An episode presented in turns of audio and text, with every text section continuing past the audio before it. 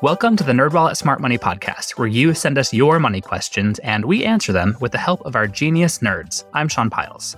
And I'm Liz Weston. To contact the nerds, call or text us on the Nerd Hotline at 901 730 6373. That's 901 730 NERD.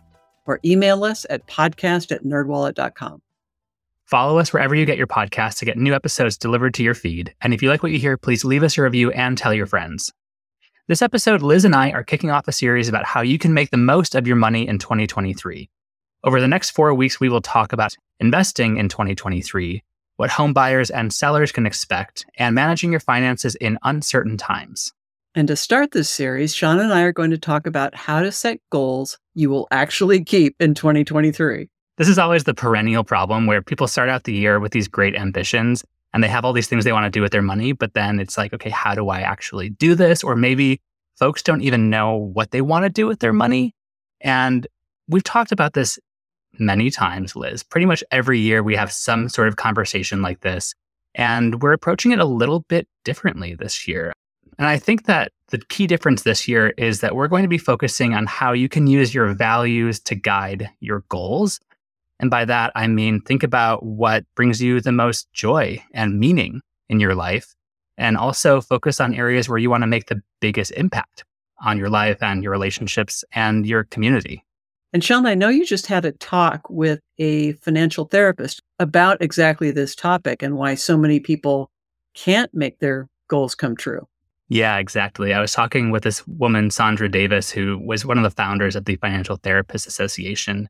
And we were discussing the concept of money goals. And she mentioned to me that she doesn't like that concept because goals, having a specific money goal, can feel really separate or maybe disjointed from the rest of the way you live your life and who you are. But instead, if you focus on living your values through your financial ambitions, it can make the exercise of setting goals feel more real and connected to everything else that you have going on in your life. You can't compartmentalize what you do with your money versus how you live your life and structure your relationships and things like that. Okay. I've heard a phrase, knowing your why or your motivation for your goals. And that's basically it. You have to think about what is underpinning why you're doing everything in your life. And really, it does come down to your values. I think it might be helpful for us to talk through our values for this year and how they are kind of embodied through our goals. So, one that's really important to me is continuing education. And over the past few years, I've come to terms with the fact that there are certain limits on things that I can teach myself. And this started in part with my interest in watercolor painting. I've been dabbling for a while. And eventually, my partner, Garrett, said, Hey, maybe you would benefit from some formalized instruction instead of just trying to wing it by YouTube videos. And I was like, Well, that's a great point. So I signed up for a class at the local community college, and I have learned a tremendous amount. And where this extends into my finances, I, despite working at NerdWallet, know there are only so many things that I can do myself. And that is where having a financial planner comes in handy. Liz, you and I have been yes. talking about this for so long. And you often mention building a team over time to help you manage your finances. And you have a team to do exactly this. Yes. So, one of the things that I'm doing in 2023 is establishing quarterly meetings with my financial planner, which I think Excellent. will be life changing. Yes. Oh, that makes so much of a difference. Just putting those things on the calendar will help you focus and will help you make progress. Those conversations can be so helpful. So, yay to you. Thank you. What other values are you using to set your goals this year? Another value that I am embodying this year is helping others. And I really like doing small, everyday things to help my community. And one example of that is that I've had regular donations to the food bank in the Portland area for quite a while. Mm-hmm. But now that I am based in Ocean Shores, Washington, I really want to connect with organizations in Ocean Shores, which is a super tiny town. Yeah. So that's going to be things like donating to the food bank there because hunger is such a pervasive issue. And then also volunteering and connecting with people there. Oh, I like that. And then the last value that I have in 2023 that I'm going to be focusing on is self reliance in a way. So it's going to be improving my financial and physical and mental resilience. So I'm trying to put myself in the best position to weather whatever comes my way. And I know that it's important to rely on others, and I do that plenty, but I figured that I can't be in the best position to help those that I care about most if I'm not as well set up as I can be. Yeah. And resilience is the key word there. You want to be able to absorb whatever things happen to you and keep moving along your financial path and towards your goals. Yeah, because there will always be some new unexpected challenge. I think the last three years have really exemplified that, unfortunately, for better or worse. Yeah. So that's what I'm thinking about this year. Liz, what are you doing to have your values guide your goals? Well, integrity and sustainability to me are two really important values. So I'd like to get my 401k money into a sustainable investment option. Most of our other investments are currently in socially responsible and sustainable funds. And I was hoping for an easy option for our 401k. I've kind of been pushing for that.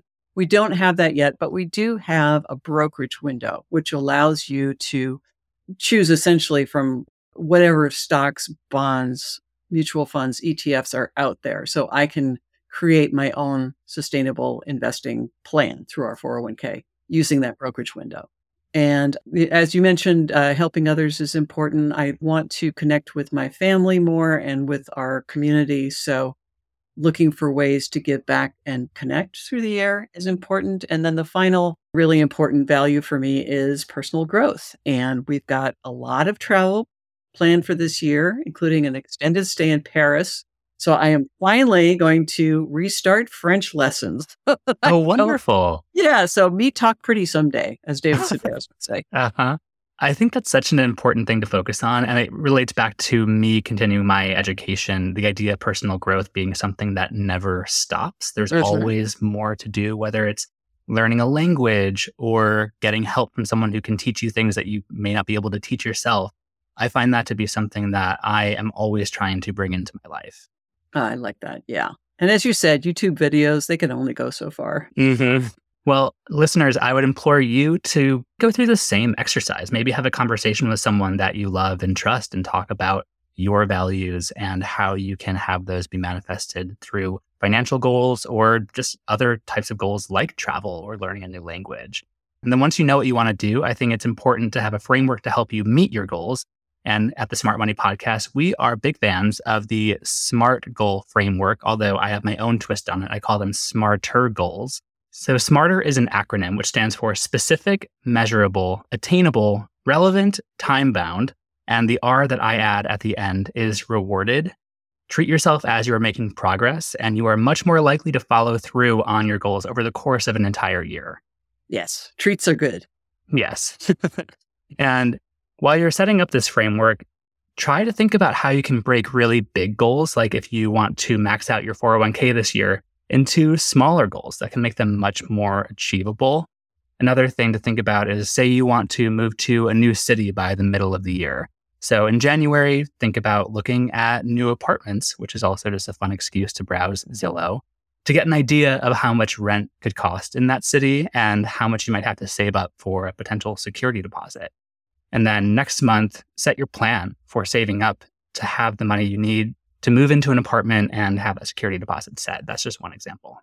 Or you might have a goal like paying off your credit card debt, which, by the way, is an excellent goal to have in any year, but especially now.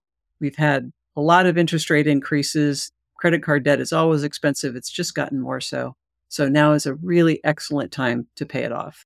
Yeah. And paying off credit card debt can be intimidating and scary. Mm-hmm. A lot of mm-hmm. people I know that have grappled with credit card debt have felt pretty isolated and like they're the only ones who have it. And the mm. truth is that they are not. Lots and lots of people have credit card debt. So if you do have it, please don't feel ashamed. But also, I would implore you to take some steps to resolve it because it is so horribly expensive. One of the first steps that can help you is simply knowing how much you have. Yeah. And it can be really anxiety inducing to start, but you got to dig it all up. I would say physically write down your balances and current interest rates and monthly payments. And then look into using a calculator like the one we have at NerdWallet to see when you could be debt free and how much money you'll pay in interest with your current credit card payments. That can be a very eye opening experience. Yes. And you can look for ways to pay your debt off faster and cheaper. There are a lot of options. If you've got a family member that you can ask for help, that's one way. If you have good credit, a balance transfer card can help you get your interest rates down. If you're really struggling, there are debt management plans at legitimate credit counseling agencies that can help you. Personal loans are another way to fix the interest rate, fix the payment, and get that debt paid off over time. Mm-hmm. And just to tie this back to a value, for me, I value my friends not paying too much in interest. And if you're listening to this podcast, I'm going to consider you a friend. So do what you can to not pay a ton in interest to a credit card company because that's money I would rather see you spend on other things in your life, like vacations or saving for retirement. And on your end, I'm going to bet that once you have a plan to pay off your debt or you completely resolve it, you will sleep better at night and have more financial freedom. Amen to that. All right. Another thing that I think folks should focus on in 2023, if they are not sure where they should set their goals, is simply saving. Because, like we talked about a little bit earlier, there's always going to be some new surprise just waiting to upend your finances. And saving as much as you can can help you mitigate the financial sting of whatever ends up happening. Yes. And in addition, make sure that you are funding your fun. And that means setting aside money for the fun things. For us, it's travel, making sure that you have those rewards scheduled in over the course of the year and to save up for them so you're not going further into debt can be really important. Yeah. There can be a tendency sometimes in the personal finance space to focus on all of the arduous, boring, paperworky things that you can do with your money, but yes. money is just a tool to let you live the life that you want. And fun is a very important part of life. So figure out how your money is going to enable you to have more fun with your friends. I've kind of fallen into this habit with my college pals where we meet up a few times a year at some destination we've never been to. And we are due to plan another such vacation. So that is how I'm going to be funding my fun this year. Ah, I like that. We should probably talk about how to follow through on all these goals and plans to make sure we actually do them. Yeah. In addition to using the smarter framework to set your goals, I think folks should focus on the habits that will get them to achieve their goals. One thing that can be really great when it comes to saving is setting up automated deposits into a high yield savings account. Liz and I are really big fans of what we call savings buckets, and that's basically a different savings account for each financial goal. I have one that is simply called Fence Fund for the fence I will one day maybe build on my house. It's been taking so long to build money for that because fences are quite expensive. Yes. But then I have my fun money too, and I have my life happens money and my emergency money too. So that can be a great way to have that habit built in and not even have to think about it. Yes. And one of the habits that I'm going to create is to regularly look over our transactions. We had a mm. lot of credit card compromises this year, and sometimes these fraudulent charges kind of went right through without paying attention to them. If you use sites where you can charge a lot of different things, let's say Amazon or Apple or something like that, sometimes it's hard to see the real charges versus the ones that are bogus. But in general, just getting in the habit of looking over those transactions to make sure that you're not letting your spending get away from you or oversubscribing to things. You know the drill, but yeah, we're going to have regular reviews of all the transactions just to make sure that we're catching either fraud or excessive spending and doing it early. Yeah. And with my strategy of paying off my credit card balance, maybe not every day, but about every other day or at least weekly, mm-hmm. I go through and I review the charges that are on my credit card. And that's a regular way to have the habit of reviewing what's been charged and ensuring that it's totally correct and there isn't an instance of fraud. Yeah, that's great. Now, we've talked about accountability partners as well, having somebody you know, in this fight with you or, or in this uh, goal setting and, and goal achieving race with you. So, how would you suggest people go about that? Start the conversation with someone that you love and trust, and maybe pester them by talking about this until they are invested in this narrative and can help you follow through on it. Um, I am currently training for a 10 mile race, and I've become one of those people who won't shut up about running. and it's to the point where my partner, Garrett, kind of rolls his eyes and he's like, okay, okay, like go enjoy your five mile run, whatever. And I know he is cheering for me, but also mentally, it helps me stay accountable. I feel like mm-hmm. I owe it almost to him as much as I owe it to myself. And it helps you follow through in some ways. Okay. Another good way to stay motivated is a little bit more introverted than the extroverted of telling everyone. Um, it's journaling. It's mm. a great way to get your thoughts out of your brain and onto something physical so you can really evaluate how things are going. This is a kind of mental offloading that really is effective. If you haven't tried it or haven't tried it recently, I'd highly suggest it because yeah. it can really help you get these things down in a way that you can look at it and be a little bit more objective. So if you're having problems reaching a goal or you're not quite sure what you want your goals to be or how you want to meet them, journaling can be a great way to do that. I'm a huge fan of journaling, and that's something that I started actually in the beginning of 2022.